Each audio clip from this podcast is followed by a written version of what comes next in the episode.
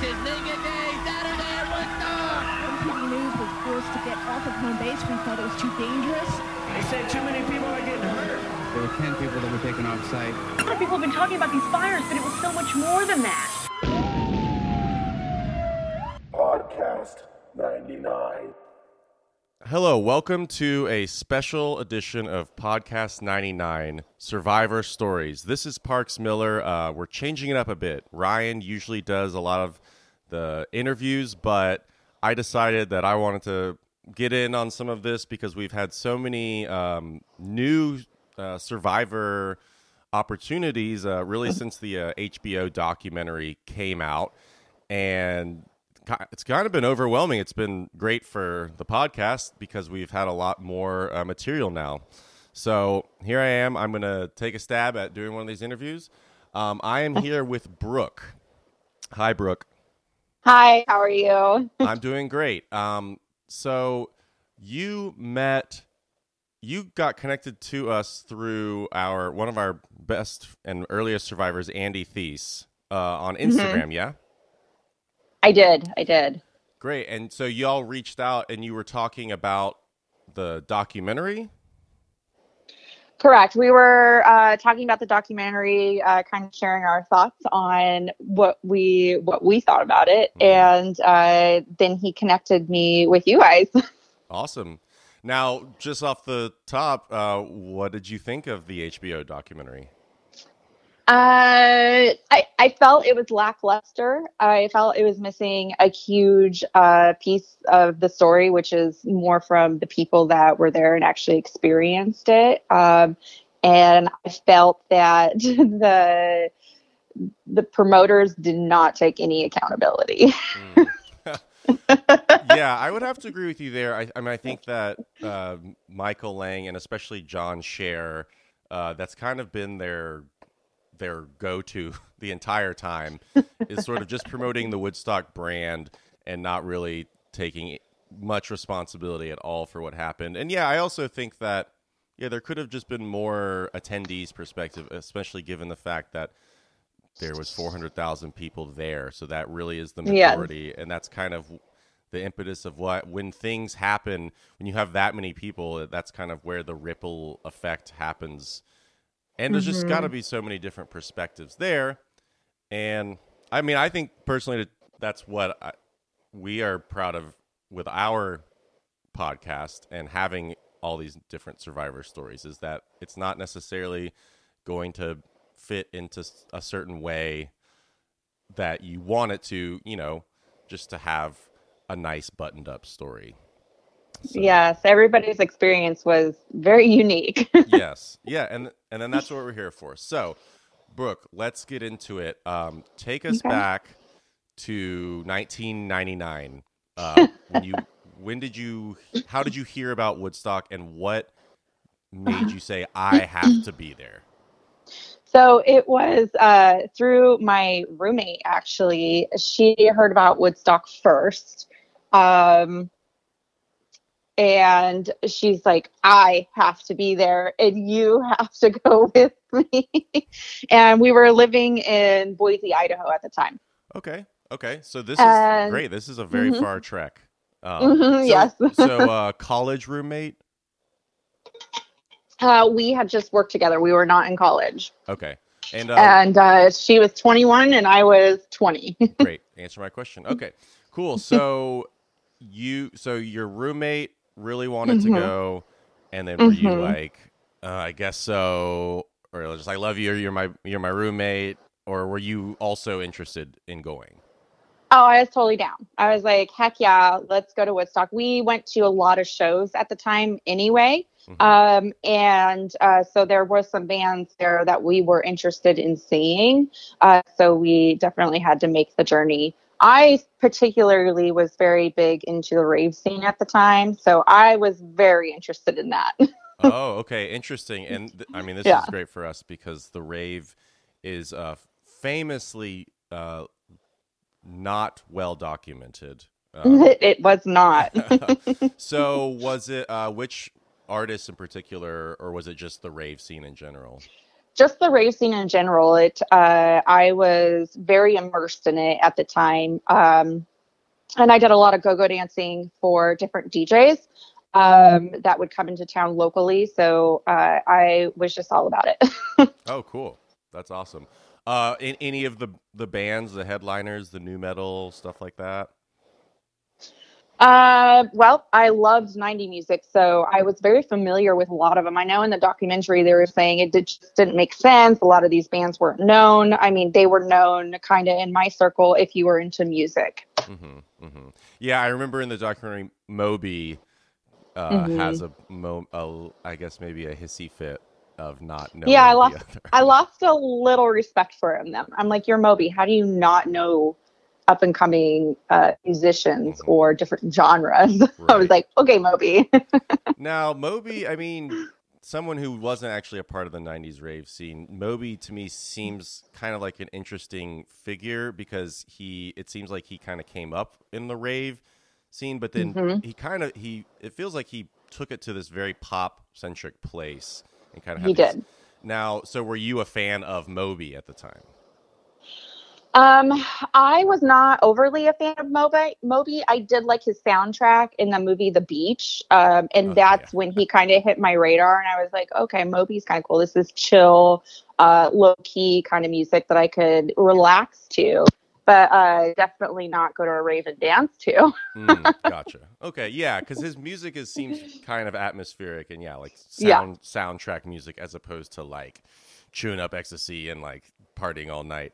Um, exactly. um, so so you guys y'all have the intention now. Some people at that age like the ticket price is a lot and we've had some stories of people just kind of like i had to like save up or we had one survivor he like worked at a coffee shop and had a tip jar that said you know saving for woodstock 99 was there any kind of preparation like that or were you just able to like oh let's go no problem Yeah, so there was a little bit of preparation and it was actually funded. Uh, we did have to pay her grandma back, but she's like, hey, I'm going to front you guys, you girls, the cash. You go have fun. She bought our tickets. She bought, she covered mostly everything. wow thank you grandma And uh, yeah, grandma rocks. Um, and uh, she was like, go have fun.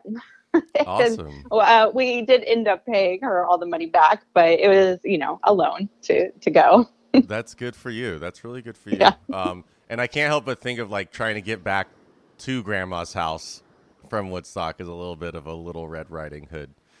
Uh, Good Lord. analogy there. Oof. Um, we did not tell grandma. yeah. uh, now, so was she just like, oh, is that that sounds like Woodstock? You know, sixty or something. This should be fun. Mhm. Yeah. Great. So it was the two of you, just the two of you. Uh, and we had we had an additional uh, friend uh, with us, and he was more of a friend with her. So uh, I think his name it was like Garrett or uh, something with a G, and I cannot remember for the life of me right now. That's all right. That's so it was all three of us. okay. Three three is a good. It's a good Mhm. traveling crowd. Yeah. You know, you have 2 Mhm. If one person starts to lag, you're like, it's just me. You have three. It's easy to. hmm Two people can pick up the other person. Um, now, so Boise's far away from from New York. Mhm. So did you fly? Did you drive? Take a bus? We did fly. Okay, great. So then you had like a hotel in Mhm. Rome. Uh, yes. So we actually spent three days. We flew into uh, JFK, and then we uh, spent uh, three days uh, in the city, uh, just being playing tourist. And we rented a car and drove to uh, Rome from there. And we did get a hotel in Rome. We decided we weren't gonna bring a bunch of camping stuff or buy camping stuff uh, there. That it was just best to like get a hotel offsite. Okay, wow. So you you were going to a hotel every night after. Uh, well, okay, not every night. but that was like kind of the idea, right? yeah, that was the idea. Okay, interesting. I think that you might be the first person that we've Yeah. talked to who's who didn't camp because I mean the camping was n- notorious. Um, were the hotel prices like gouged? Uh, no, I we booked really far in advance, so we planned uh a lot for this. It was months and months in advance before it came up. Nice, nice. That's great. So you were just kind of like plotting it out. You're like, this is how we're gonna approach this entire Woodstock experience. Great. Yeah. So did you arrive on Thursday or Friday? Friday. Friday. Okay. So you check into your hotel, and hmm what was the scene like in Rome? Uh, the traffic was heavy. Uh, I remember that, and it really just the energy seemed amazing as we were getting closer to the site. And I, I thought I was in heaven. I was like, "This is going to be amazing. This is going to be the best experience." Uh, we were just really stoked. Um, so, yeah, that was the scene in Rome. Like driving up, uh, the hotel was really chill. There was a few other people there that were going, but not a ton. The most people were camping. Right, and I guess that the camping is. I mean, as far as the the mythology, the legend. I mean, that's part of a fest, a music festival. It's Mhm, like you got to mhm. camp and you just spin out whatever, and then you're just you crash in your tent, and then you wake up Yeah. two hours later to the sun. So you get in um, Friday, and uh, this is a, a classic question we have. Um, do you recall like the security process as you entered the festival? Uh, lack thereof. Yeah. There wasn't really anything. It was pretty quick. Like, hey, what's up? High security. And they just kind of let us through. They didn't really, I mean, they barely looked in our bags and stuff, but not much. Um, now this is a question that you don't you don't have to answer if you don't want, but do were you into uh, partying of any sort? I was. Okay. Um, so did you have any? Were you bringing anything with you that you were like worried about, or you're just like, we'll find something when we're on site? We were, we will find something when we're on site. Okay, nice, great. Um, so you get in, and uh, was it like the afternoon of Friday? Uh, it was uh, more towards evening uh, Friday. So um, when we got in, we kind of just bolted right towards the main stage. Mm-hmm. And uh, I think it was Alanis Morissette. What was her name? Alanis was Not Saturday, Alanis, uh, Sheryl but uh, Crow. Sheryl Crow. Okay. Thank you. She was on. hmm And um, any opinions on Sheryl Crow? I actually had no, uh, and this is where things started to get real crazy. Mhm. Um, and our our venture started real quick. Uh, I had no interest or desire to see her. Mhm. Uh, wasn't my jam. Mm-hmm. Uh, but um, so I really just kind of wanted to walk around and get a lay of the land, people watch, see what booths they had, things like that. Um, and so my girlfriend Sarah is like, no, I want to see her. And so me and the other guy, hmm I it, I can't, it's driving me nuts. I can't remember his name. I feel so bad right now. um, we uh, decided we wanted to walk around, so we left her and we uh, planned a meeting time and place, the, which did not work out. right. So that's also a common thing, you know, that we hear a lot. You know, this is a pre uh, cell phone. I mean, not pre cell phone, but just you know, it wasn't really at a at, at the Yeah. point it is now, and so a lot of split ups. We had one survivor just they split up right at the start and then never see him again. Did you see Sarah again? Uh, I did see her, but not till um, late Saturday evening. So I spent uh, about 24 hours trying to have fun and also look for her at the same time. Wow. Crazy. So so y'all split up and you're wandering around and so how how what is Mhm. that environment what is that vibe like? Uh, Friday it was it was great. Um, I was just having fun wandering around and um, people watching and enjoying the bands as much as possible. Uh, right until I couldn't find Sarah, and then kind of, you know, heartache set in, and I was like, "Where is my friend?" So did you go to the meeting place at the right time? Um, so I did, and she was not there. Okay. and were you still with the your third member? Yes. Okay, yeah. two- So, me and him did not separate at all. we Okay. stayed together, especially after that point. We're like, nope, we're attached at the hip. Mm-hmm. So We're was not. it? Were you? Did you feel concerned? Like how long did you wait when you were at the the meeting place? We waited about 45 minutes, um, but we also knew that she was really into George Clinton. Uh, Um, so we're like, okay, so we're going to make sure we go over there and see her there. She wasn't there. Mm-hmm. but also all. hard to tell, right? You know. yeah, Okay. yeah. So we we looked the best we could and just never found her. Um, so uh, that led up to us kind of like, you know what, we just have to have fun and enjoy this experience, and hopefully, you know, we'll find her when we find her. Yeah. so at that point, if it's like you caught some of George Clinton's set, hmm okay. Yes. Um. So at that point, you are. It is getting pretty late into the evening. hmm Um. I think that maybe Korn and Bush. George Clinton was on the west stage, and then Yes. Korn and Bush. I think were like the last two on the east stage. hmm Um, so from Clinton, did you was that a how long was it until you got to the rave? We actually went over to see uh, the last of Korn, so we didn't finish out over at George Clinton. And I, I really was very interested in Korn. I was a huge Korn fan, um, so I was like, okay, I have to see a little bit of them. So we went back over there, um, and then uh, we were just kind of formulating a game plan from there. Like, what do we want to do? Do we want to go back to the hotel room? I was very adamant not leaving my friend. I was Mhm. like, I, I don't want to leave this place and, and miss her or something because we we had one car Hmm, um so we bought blankets okay, from like a vendor, yeah Like we, a which were like hippie yeah, blanket. they're all like like woven blankets um and we just kind of set up a little camp like towards the front by the gates uh, in case she tried to come out that way okay, wow. So you're just so now you're not. So you you did see some acts, and let me back up real quick, Mhm. just because Korn is kind of one of the legendary Woodstock '99 acts. Um, Mhm. they had one of the craziest mosh pits. Um, oh my gosh yeah Taking out. So how close were you? And were you were you a part of like were you in the thick of it?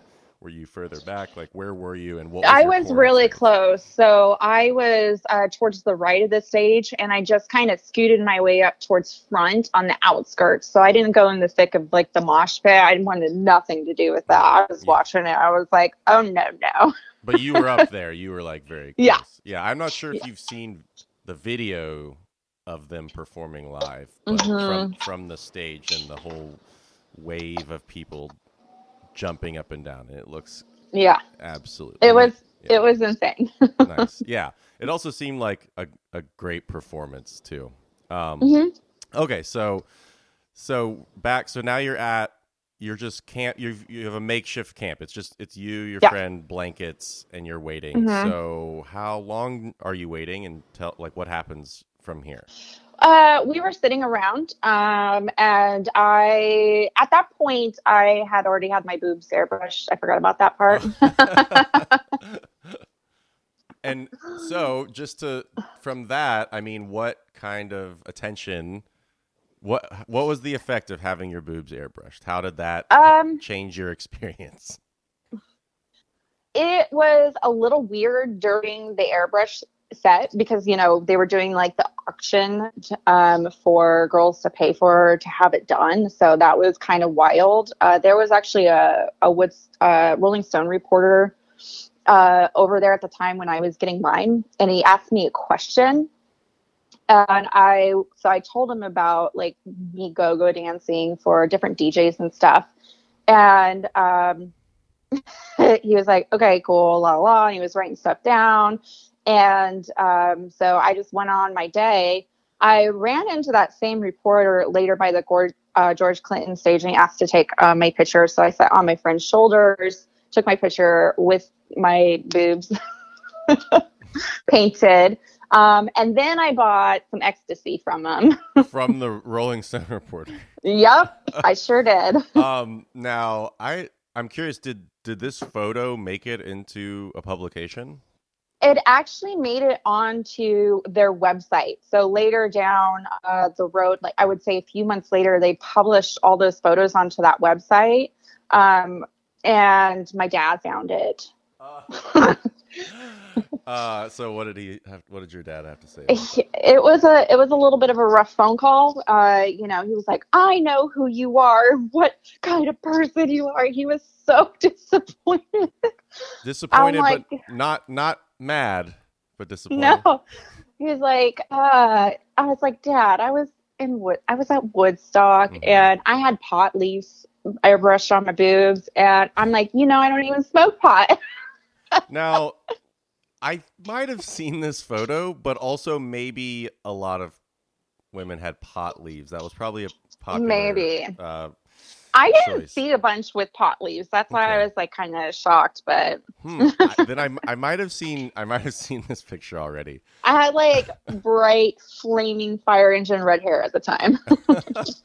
Um, and actually, that reminds me. We talked about your grandmother, who was so sweet as to fund this. But what what did your parents think about you going?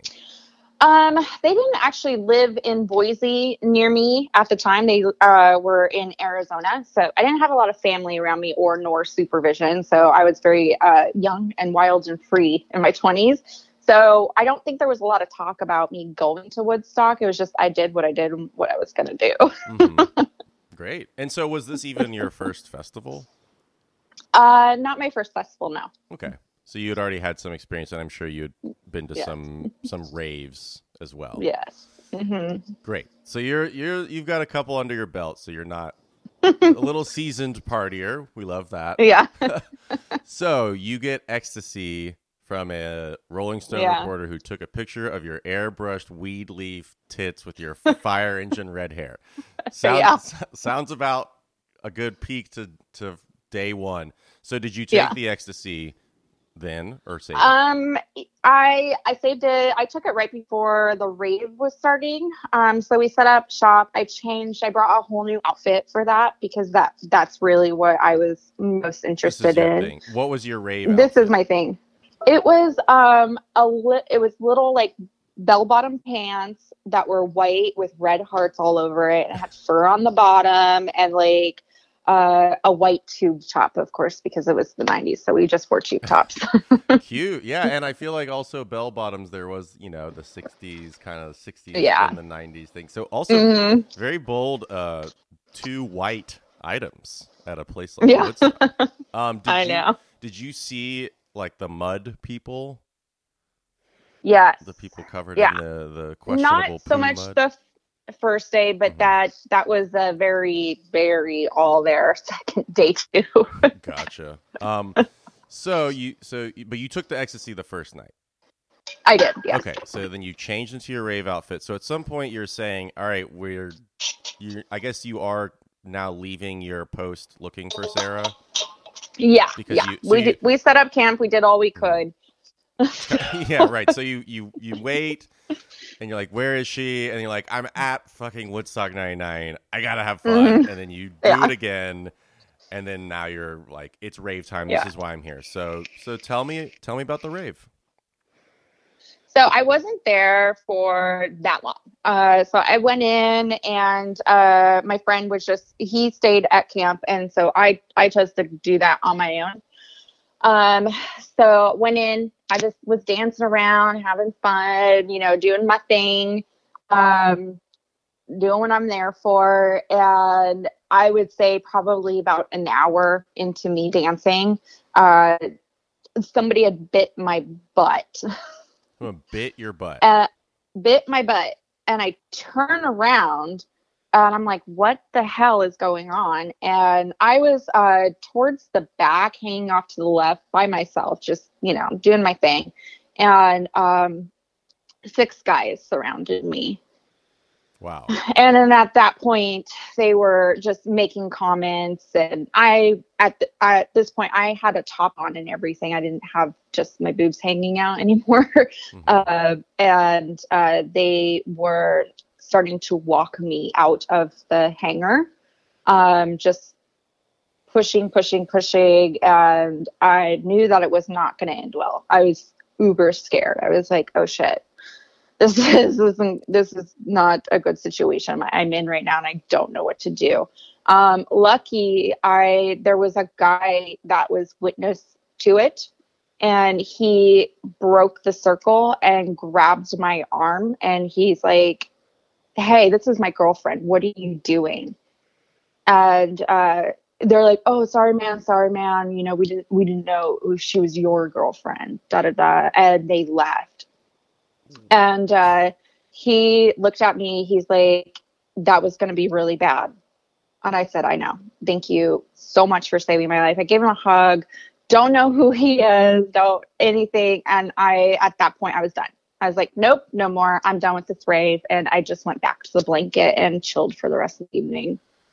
That that is terrifying.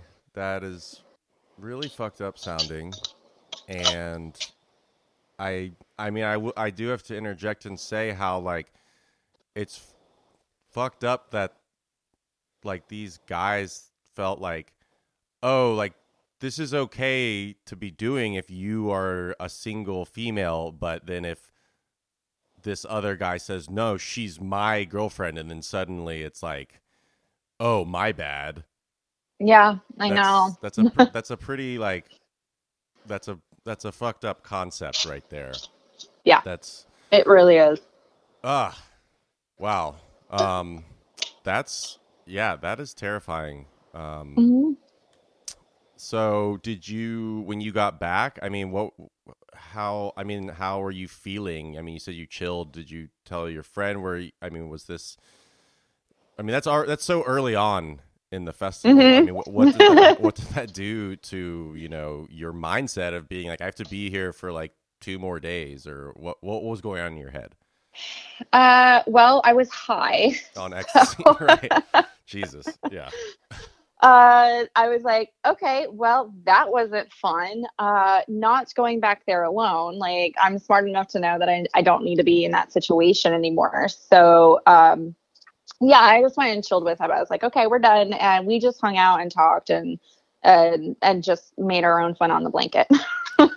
well that's it's great that he he's he stayed there right you know like he had a friend so yeah. um wow that that is that's crazy um so then now no sarah still like you said so no, Sarah. so did you just like stay did you like pass out on the blanket or Yeah, so we slept there. We made that decision just to stay and sleep there, um, just in case. I just was not comfortable leaving the site without her, Mhm. um, especially like me just going through that experience. I knew that she could be going through her own experiences. Right, right. So was there I mean was there any attempts of like trying to you know like trying to find her through some kind of like personnel or like official people? We would check that uh, that missing persons booth that they had uh, periodically. Um, so we woke up on Saturday and we're like, okay, so what are we gonna do? What's our game plan? So uh, we were just on a mission to find her at that point. And they do want to say that I saw her in the documentary, Really? and I know what she was doing now. oh, really? uh what what what was that? Uh, she, uh, they had like a, a split scene in the documentary where Insane Clown Posse was on, and she was on the stage with them. What?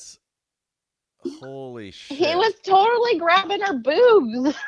Wait. like I know. the, okay, I mean I know I know exactly this moment. yeah, that's my friend. Holy shit. So Wow, I mean, it sounds like if we can get her story too, that would be amazing as well. Um Yeah, that's crazy. I mean, that the insane clown posse. So I mean, that would have been something if you had, you know, made your way to that show and then seen. Yeah, I just missed her because I I was like she really likes George Clinton, but Mhm. she was probably backstage with in, Insane Clown Posse. I do have to say that we have met them before since we did go to so many shows, and they weren't like a huge mainstream band. Um, so it was very easy to meet and get to know that band uh, if you went to any of their shows prior to Woodstock. So you, okay, so I mean, this is now we're you you've seen multiple ICP shows then. Yes. So are you are you would you consider yourself to be a juggalo or at any point? No, I think they're ridiculous, But but, you- she really liked them, so I would go to the shows with her. That's amazing. I I uh, went to the gathering of the Juggalos in 2019, and it was Yeah. uh, life changing. So I I love that um, about her. Yeah, yeah, Um, she she was totally into it. I was like, man, these guys. Right. So you so she was the one she but you went to multiple shows because you're her friend and she like dragged you. Yeah, yeah, Wow. hundred That's, percent. That is incredible. Um, so you, but th- you still don't know this at this point. Um, I had no idea at this point. No mhm. clue. No clue. Mm-hmm. So it's Saturday, and you stayed there, and Mhm. I mean, I'd imagine at this point it's starting to be very hot, or you're starting to feel the heat. I mean, that was a notorious aspect of Woodstock '99. It was hot. Um, I wasn't super bothered by it. I don't know if it's because I lived in Arizona prior to Boise, so I've just always been acclimated to heat. Um, so I Mhm. I wasn't as bothered by the heat as the rest of Woodstock. Nice. So everyone just needs to live in the desert first, and then it Yeah. wouldn't be big. So you weren't, Live in desert, go. perturbed by like the water prices or like the issues of water or anything like that. Um, I was perturbed by prices. I was there and I was prepared to spend money. I had the money to spend, but you know, could I have bought more souvenirs and stuff like that? Yeah, it, that would have been wonderful if I wasn't spending uh, two hundred dollars on a bottle of water. You know? Right, right. Did you have to at any point wait in line at the ATM? No, no, no. I had all cash on me. Okay, okay. Um, and you were you uh, did you drink beer at all? Were you drinking alcohol, or you mainly like to stay ravey? Uh, stay ravey. I wasn't much of a drinker, so uh, I know that the they they went into they were both 21. I was only 20 at the time, so I couldn't get into the beer tent. Right. Um, they went in and waited in line for a little while and got a couple of beers, but that was we just weren't there to drink. hmm So on S- Saturday in the day, um, and just in general in the festival, I mean, you you've already shared a a harrowing story. Were you noticing? I mean, that's just that is one of the contentious uh, elements to this. Like, what was your what was the environment like on Saturday? And did you notice like was there any? Did you notice any other like just some of this like male attention, this behavior, this aggressive sexual behavior on Saturday? Uh, yeah, I did. Um, uh, Saturday when we woke up, it was a totally different scene. Uh, things were trashed. There was stuff everywhere. Uh, the mood was definitely shifting within people. Um, and I'm I'm very much an observer where I don't necessarily get into the thick of everything like a lot of people do. Um, so I at on Saturday I met uh, a group of people that were from New York, and they had like a tent set up to the left of the main stage, Okay. and that's where they were chilling. So uh, we, I'm one of the guys I met. His name was Chris, and me and him just instantly like bonded and connected, and we were completely just inseparable the rest of the time, pretty much. Um, so uh, we were just walking around and kind of observing, like, okay, things are shifting. Uh, there's trash everywhere. Not everybody's as happy. There's mud everywhere. The porta potties were absolutely ridiculous and just disgusting. Mhm. um, I was standing over by the porta potties waiting, and there was a, a a guy standing on top of one screaming, "I am the Lizard King." Oh God, uh, Jim Morrison reference. I think. yes, yes. And he was covered in what what we thought to be mud at the time. mm-hmm. But we know it, there was a good bit, a healthy or an unhealthy amount of poop. Yeah. Um, and then and then he was jumping up and down on the porta potty and it collapsed in and he fell in it. Holy shit. Oh my god. That's crazy. Um did you like did was there any other like kind of were any other guy like did you have another experience like the one on Friday? I did not. Um, after that experience, I don't know if it was that experience necessarily that was it was off putting to me, and I just didn't want to be super. In, I I disengaged after that. I Mhm. wasn't so interested in being there anymore. So Mm, between that and my friend being lost, I wasn't having the time of my life. I like see. I day one, I was like, "This is place is heaven. It's gonna be so much fun." Day two, I'm like, "Get me the f out of here. This is hell." right, but you can't leave yeah, because you haven't located your friend and that's got to be Yeah. weighing on your mind. And then hmm having that happen and you know and it's it is fucked up. It's like the one moment time you were alone by yourself and then this Yeah. thing happens.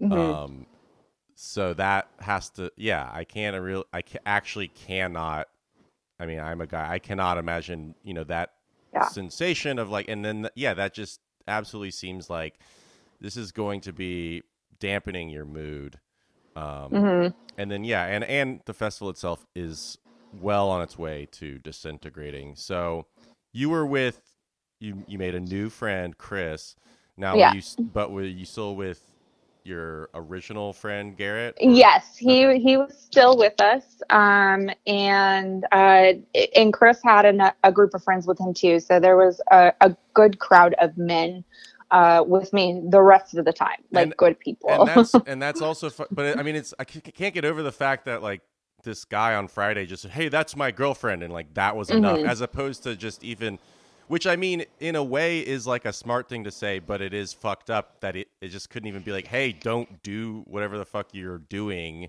yeah, you know having to have this like weird possessive mentality that spoke to it so i mean i could imagine that maybe if you were with two guys like that would like deter yeah. know. I don't think if I wasn't alone, I mean, and I. You know, I hate the the mindset. Well, you're a woman, you shouldn't be alone. No, no, I'm a woman, and I should be able to go off and dance at a festival if I want to, and not be concerned for my safety. right um, I shouldn't have to have, you know, uh, a sh- a chaperone. right you, i mean it's it should like if you're a man you shouldn't do that and it Yeah. doesn't matter you sh- you shouldn't need a guy to make you feel like this is some alpha dog fight that you have to Yeah. like oh i should back down but if Mhm. they're alone i can do whatever i want i mean that's that's Yeah. the message there so anyway that's yeah fucked up um so the two of y'all you're wandering around and observing an observant mode Mhm. um did y'all see any bands on saturday Um, we hung out mostly over by the names uh, main stage Saturday, so over to the left of the main stage. Um, so pretty much all of them that were there, we watched. so there was like tragically hip kid rock Mhm. counting Mhm. crows did you see wyclef jean by any chance Yes.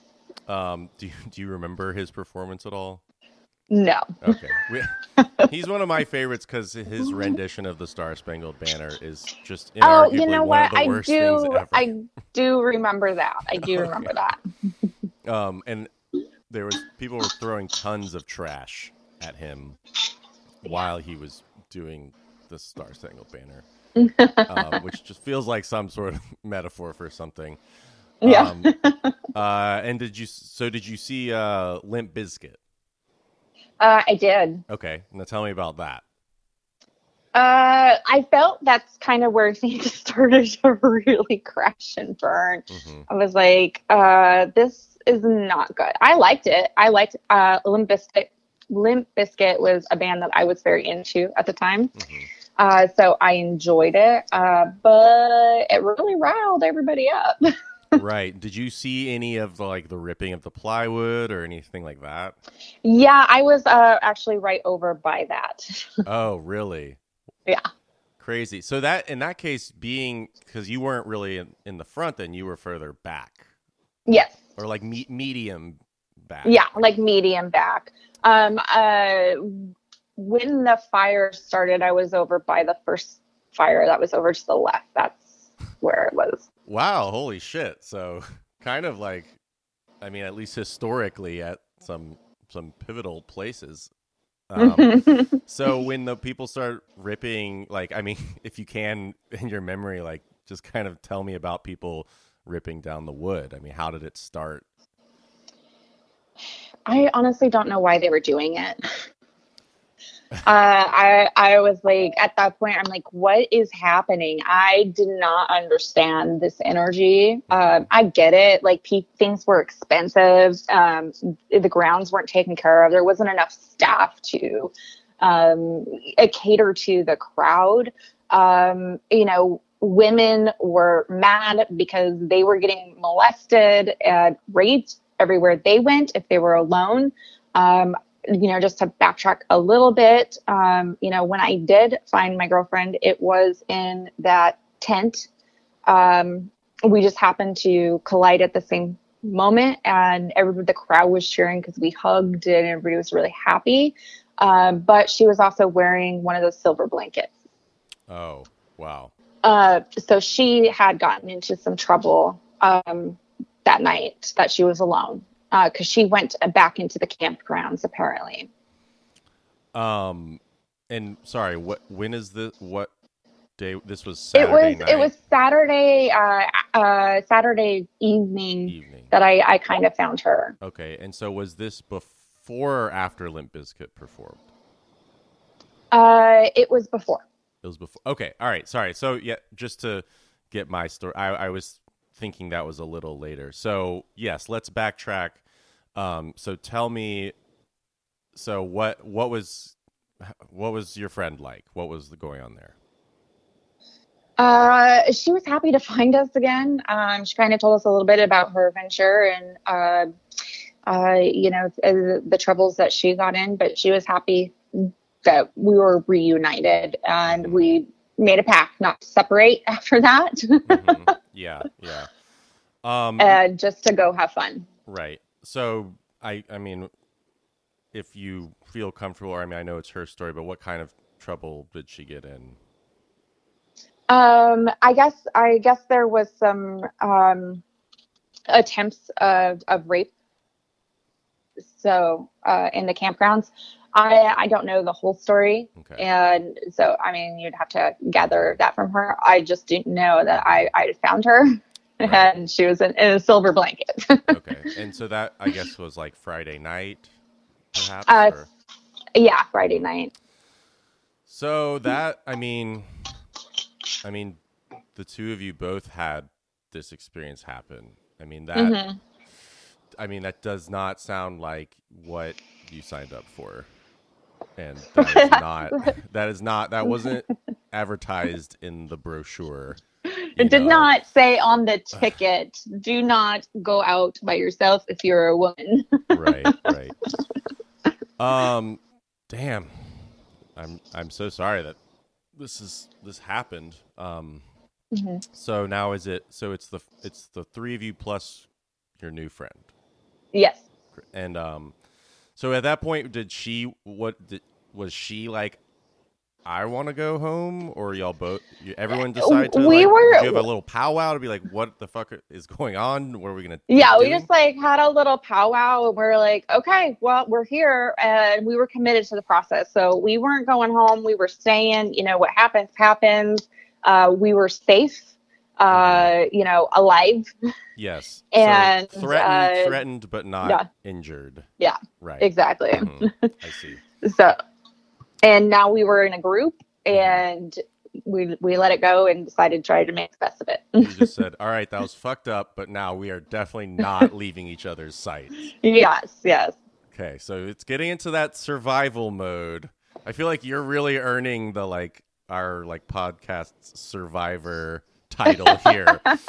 um so so then so so then all four of you see Limp Bizkit and that's Mhm. and then so then you and you're there and you see the the plywood now Mhm.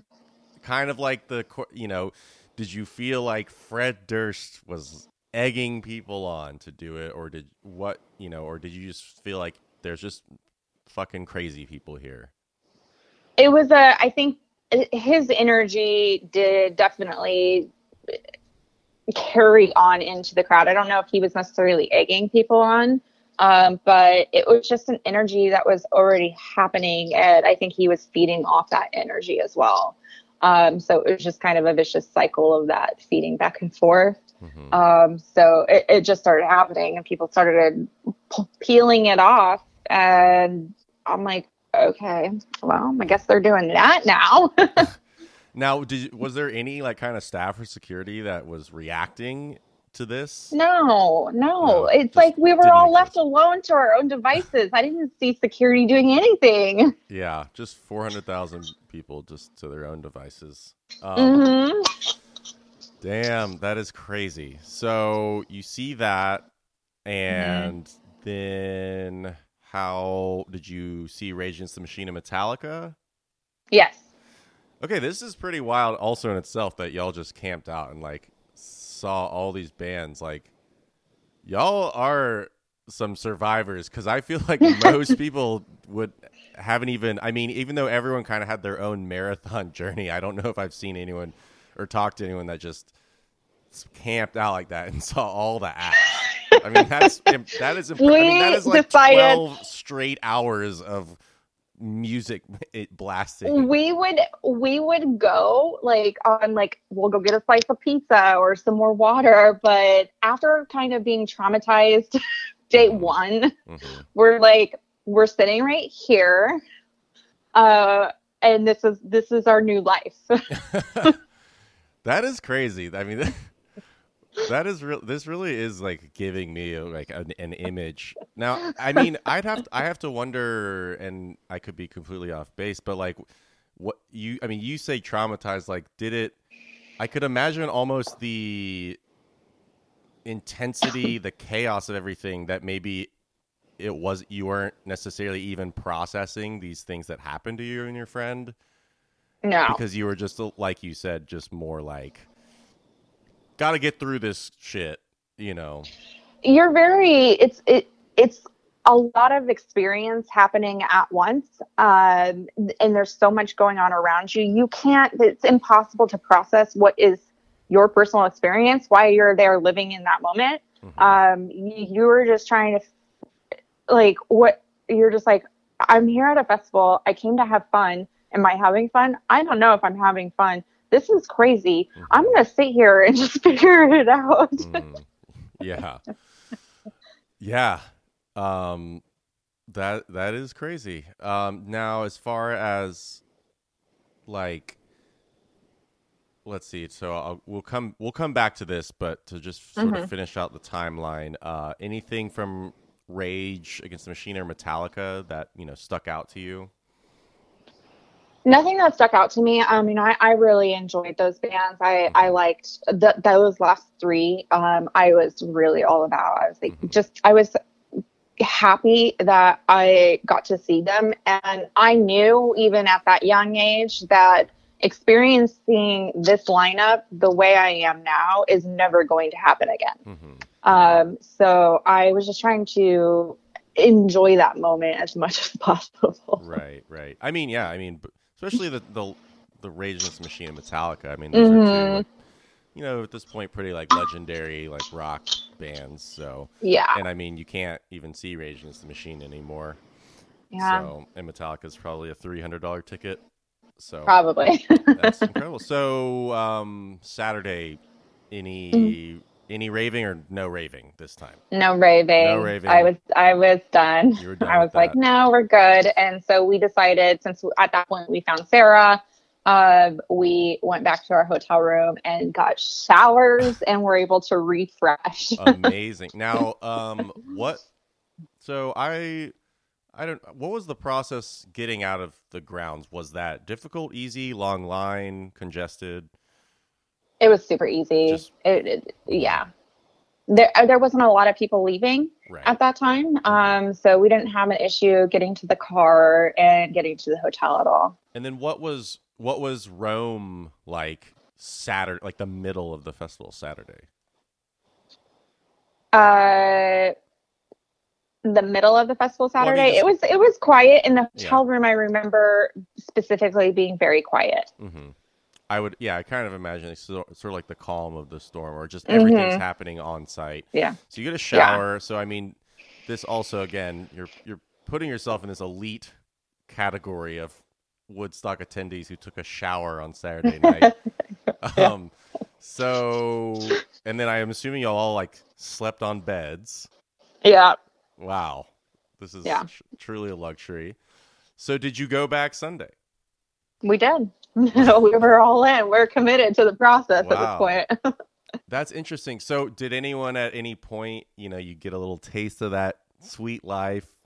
And did anyone say like, "Hey, we could just like call it and go home"? Was there any of that talk, No. or was it just no? We're waking up, No. we're doing this again. we were we were all in. Amazing, amazing. uh, so what time did you hit hit the ground Sunday? It was pretty early. Um, I remember uh,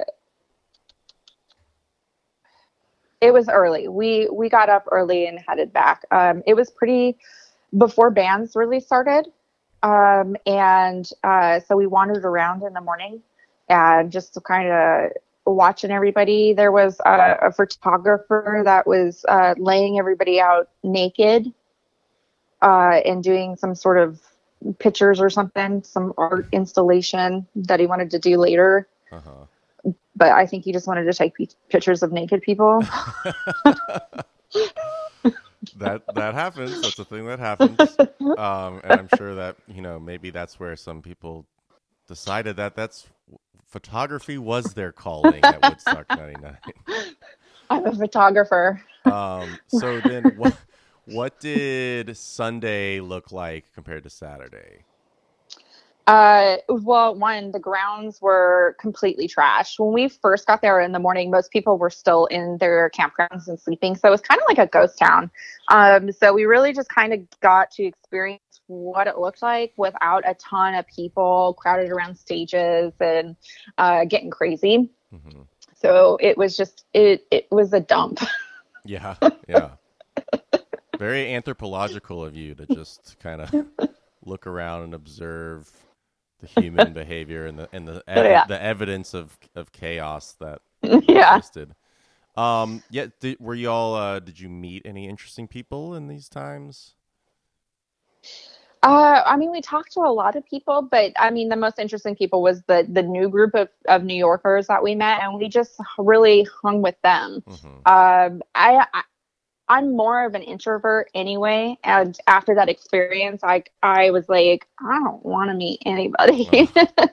Wow, that's fucked up. Did you tell? Did you tell your new friends about what happened? Yes, they knew. Mhm. Um, and uh, I know one of them, uh, one of Chris's friends, says he was taking so many pictures and uh, video recording, and he said at one point he was going to do a release of all all his footage, um, like a time capsule kind of release. And I.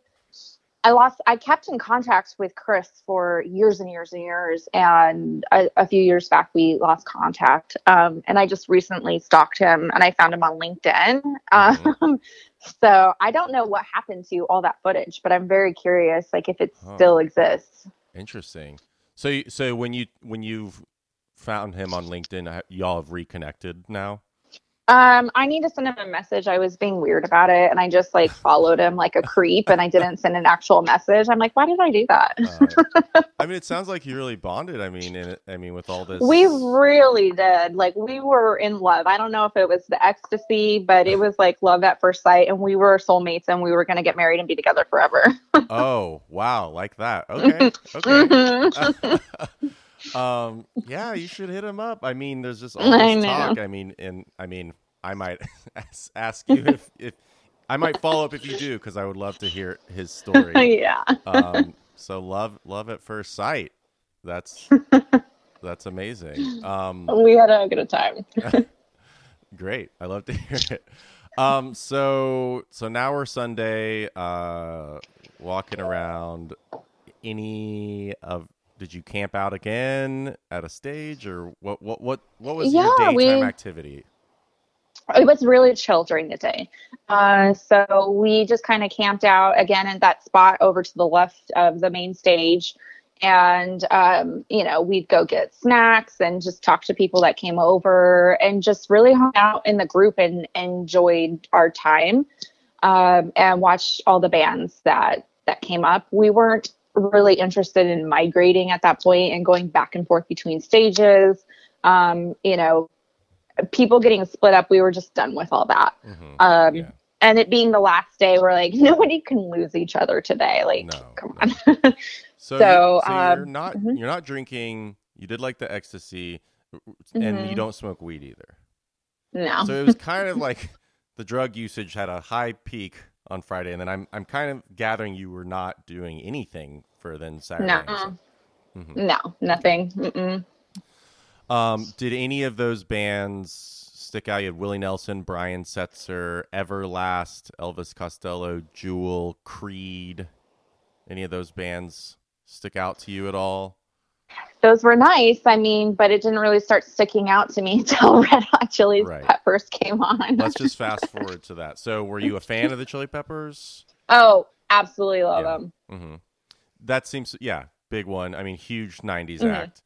Um, Mhm. So you were excited to to see them perform. Yeah, very Was it- excited. Was it your first time seeing them? it was my first time seeing them live. Yeah. Okay, great, great. Um, so how? Tell me about that. Like, how was the show? I I loved it. Mhm. I loved every second of it. I love that Flea came out totally naked. Mhm. Right, I right. was like, this is amazing. And their energy is just so high and they just they really do put on a great show. right. Um so I was enjoying all of that but also watching what was uh, unfolding around me and I was like, I don't know what's happening right now. Mhm.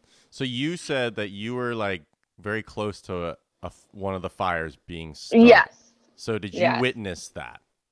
Yes, I did. So, um, to my understanding, all these candles were being handed out. You know, it was Oh, supposed to be a, a visual, a visual, a moment of silence, sort of for gun violence for Columbine. Mm-hmm. And did, did you receive a candle?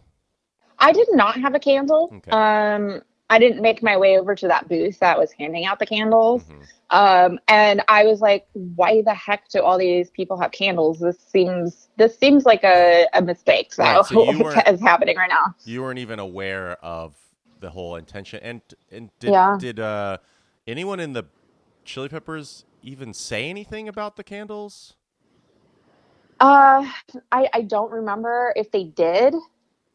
Um, I can't recall. Yeah, because I think looking at the footage, like, because I mean, it was a, it was an outside group, and I mean, I'm sure, that, and so Yeah. I, I'm actually not even sure to like what degree they even coordinated with the Red Hot Chili Peppers about doing it. Because I mean, you could pretty Mhm. well assume that at a Red Hot Chili Peppers show, they're going to play under the bridge. So it seems almost like you could just maybe coordinate such a thing maybe without their knowledge. Um, and anyway, in the footage, they don't say anything, but I know that Yeah. the footage I've seen, there are some cuts. So I just didn't know if like Anthony I- said yeah, like, "Hey, time to light the candles" or not.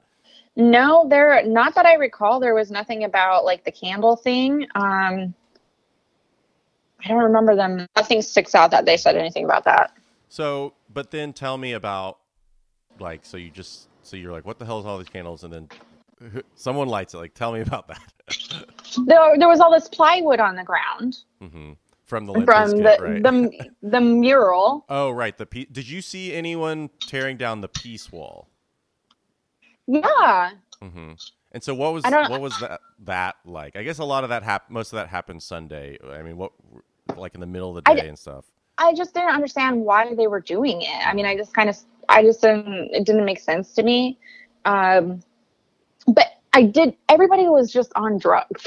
Right. So they're like, Um, I mean, obviously the guys on the porta potty being the Lizard King. I don't know how much acid these people took, but you know, there, there's, everybody was just out of their minds at one point. mhm. yeah. I mean, that sounds kind of like you're out of your mind.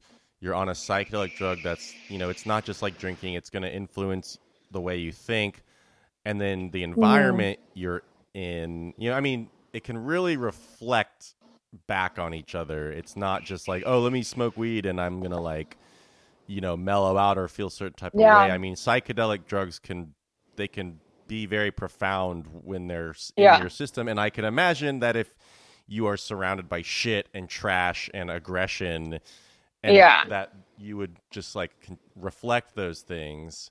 And so Mhm. I, I do feel like LSD did have this role in the festival of just A like, hundred percent. because like fueling some sort of like anarchic fantasy to um It really was like Lord of the Flies up in there. right, right um that's that's what it sounds like um so so there's so now there's plywood so this peace wall the irony of it of course um so people just start lighting on fire. Yeah. i mean was it like like are you like jaded to this kind of craziness? Are you like this is something to be worried about? Or like who gives a fuck? Or like y'all are crazy? Like what what was the thought about the fire and and watching it, It- unfold? it was really just surreal at that point. Um, it kind of just felt like having an out of body experience. It really did. I you just don't know what point of reality you're in anymore. Um, and you're like, why are these people doing it? Obviously, they're on drugs, and then people are pissed off about the money situation and everything being so expensive, and they're just screaming, like, down with the man. Like, So, um, did did you see it? Like, how big did the fire you were next to get? it was huge, it was massive. And were people like throwing things onto it once it started? Y- Yeah, they were throwing things onto it and then they were dancing around it. Um, so how long did you? And but the Chili Peppers were still playing Yeah. started. Yeah. So did you? Yeah. So did you see all of the Chili Peppers? yes, we did. We stayed up until uh, the SWAT team came with mustard gas, tear gas, or whatever they had. So th- that and that was after they like well after they were Mhm. a couple. So you Mhm. so you were just staying there. So even though you saw the fires, you you were still in your like kind of where you were positioned, like to the left of the of yeah the we were walking around a little bit but we just kind of knew like this is this is something uh, that's happening Mm-hmm. and we we wanted to see this unfold Mhm. because it was we're like this is going to be history in the making like we're we're not leaving yet Mhm. Yeah, I mean you were you have a seems like a great journalist's uh, intuition. Um, Yeah. You were very right. So, but did you Mhm. feel did you feel unsafe, or did you feel like it was I- mostly a property thing? it was a property thing i didn't feel unsafe and we did see people breaking into the um, like the atm machines and stuff nobody was bothering each other at that point Mhm. it was just destroy the festival and anything that uh, the promoters brought in and the booths and whatever like n- everybody else uh, we were all safe It's Mhm. just So you didn't you didn't witness any violence in those moments. no not at all no no Mhm. towards people no not at all it's just property Right. Did you happen to wander past like the trucks, like the big eighteen wheeler trucks that caught on fire? no i did not Okay. Now, so t- you so you when they came in when the police came in, Um, you said they were spraying with mustard gas. Did y'all get sprayed? No, no. So that's at that point where we're like, okay, now we're observing, we're done. We need to exit. Mm-hmm. Um, so we started walking out as as soon as they started coming in, and the the police had said like, "Hey, we're going to spray," Mm. and uh, you, need- you and they had their riot gear on, and they're like, "You need to leave," and we're like, "Okay, cool, we're out." right. So I guess it almost seems like at that point the police coming in a Mhm. weird way is like the least surreal thing to be happening. Or Yeah, something. it Because it's almost was. like, oh, like now if the police are here, it means that the rest of reality, the world is actually understanding what's going on now and re- Yeah. the world is actually re- the outside world is reacting to the, to this. yes, yeah, And you're like, I yeah, mean- we're not we're not participating in the looting, so yeah, yeah, like please on my way out. Um, yeah. So then, did you at this point like did you go back to your hotel one night or how? yeah how, how so we, we stayed you? another night uh, and we just went back to the hotel room and uh, our friends from new york our new friends from new york came i think there was about a, a group of six of them and we all just hung out at the hotel room and, and had a ton of fun that night and before we had to get back to the airport in uh, new york So I mean, I love that y'all had fun on Sunday in the hotel. Yeah. I mean, was it kind of like? Were you kind of debriefing from? Were you like, "What the fuck just happened?" Or were you just, you know? We debriefed a little bit, um, but it was just a really kind of chill atmosphere. Um, uh, everybody was just really, I think it just, everybody was trying to process what, what was going on.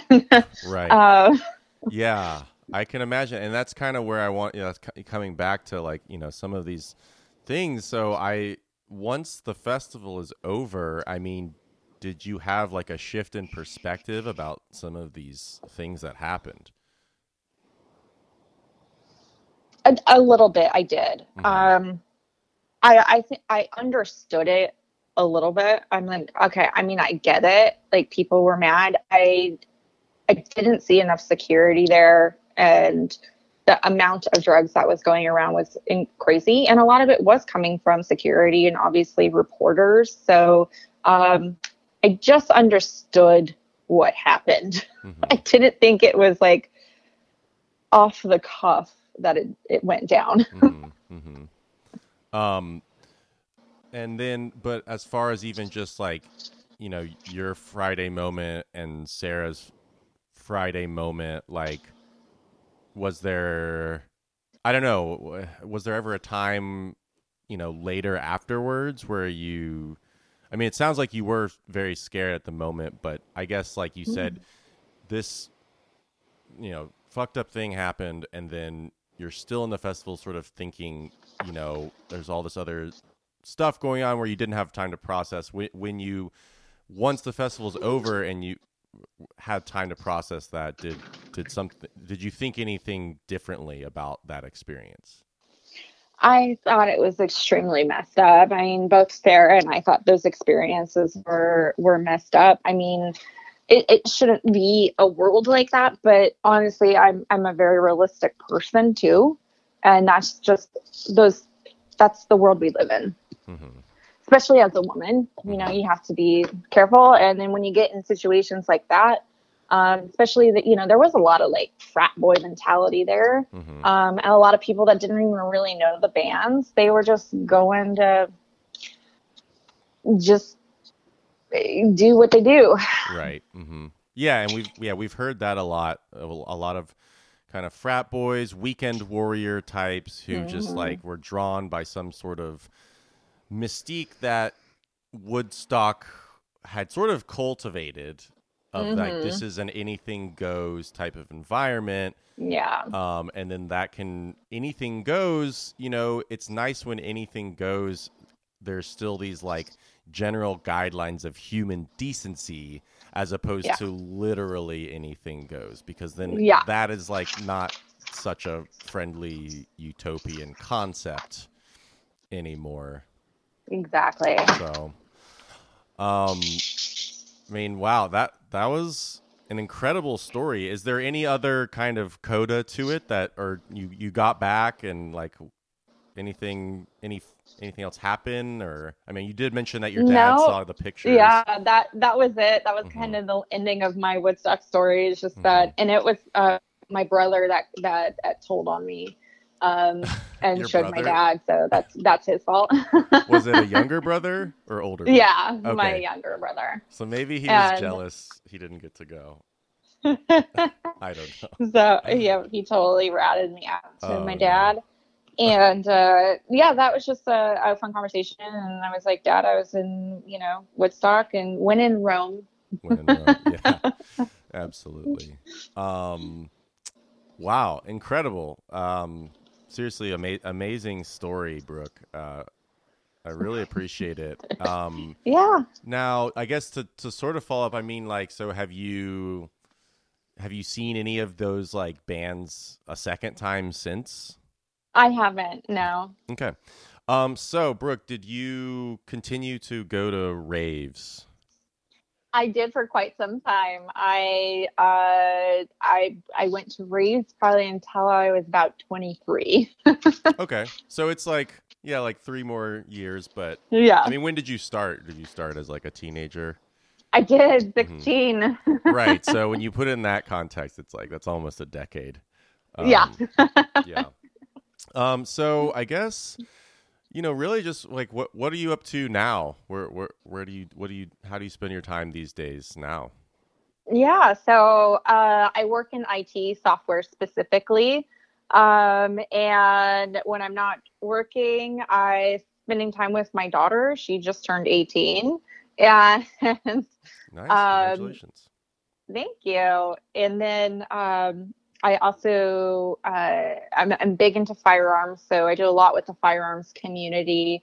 And uh, I shoot archery and make soap. soap, soap, guns, and arrows. yeah, quite the Um, combo. When did you get into uh, the firearms community? Uh, so firearms has been a little over a year now, Oh, okay. and so more recent. mhm. yeah, it is more recent. Mhm. Uh, last year, I purchased my my first firearm, and I was already involved in the archery community, and the the firearms community really embraced me. Mm-hmm. Great. Um, and I, uh, as far as the soap, how does that? I can see where the guns and and the archery can in, intersect, but the soap, how does that play Yeah. in? Uh, I'm a very hippie soul, so uh, very natural, uh, naturopathic. I want ingredients that are pure and not processed, no chemicals. So I decided I was going to make my own soap, and I started making it about five years ago, and have been making it since. Oh, cool. That's great. I could Yeah. see that being uh, like a booth thing at Woodstock. And actually, I Oh, forgot totally. to ask. You did mention that you had sort of like an enthusiasm towards the souvenirs. You wished you had bought more, but couldn't because of the Mm-hmm. price of water. Did you uh, take? Do you have any souvenirs from Woodstock '99? Uh, the blanket I slept on on the very Mhm. very cold ground. Okay. that is it. Gotcha.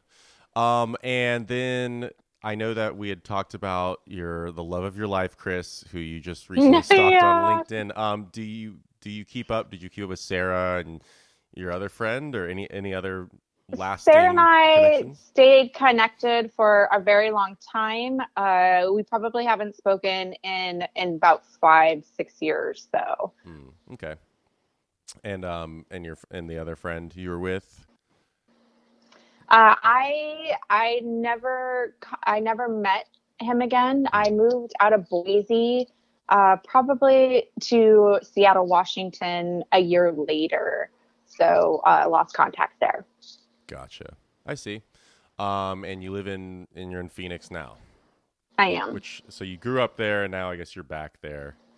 yes. and um, so I, I can I'm getting the image of the uh, it's the the the arid conditions that prepared you, and then now you you know how to defend yourself uh, and keep yourself clean with the soap and the guns and the Yeah. and so it all I'm trying to picture this this Woodstock warrior image. That, It, it, it's psychologically all stemmed from Woodstock. yeah, amazing. Uh, I love it. Um, and uh, if you if you want to follow Brooke, you can. It's uh, Brooke.arrows on Instagram. Um, Mm-hmm. And uh, thank you so much, seriously, for uh, coming on and telling your story. It was a re- it was a really incredible Thank you. story. It, it was uh, interesting to go down memory memory lane there. thank you so much. I really appreciate it. Thank you. That was an incredible story from Brooke, and we greatly appreciate her coming on and telling it to us and our listeners. Now, if you went to, worked at, or played at Woodstock 99, please contact us at podcast99official at gmail.com or on Instagram at podcast99. I'm Parks Miller. Thank you, and we will see you at Woodstock.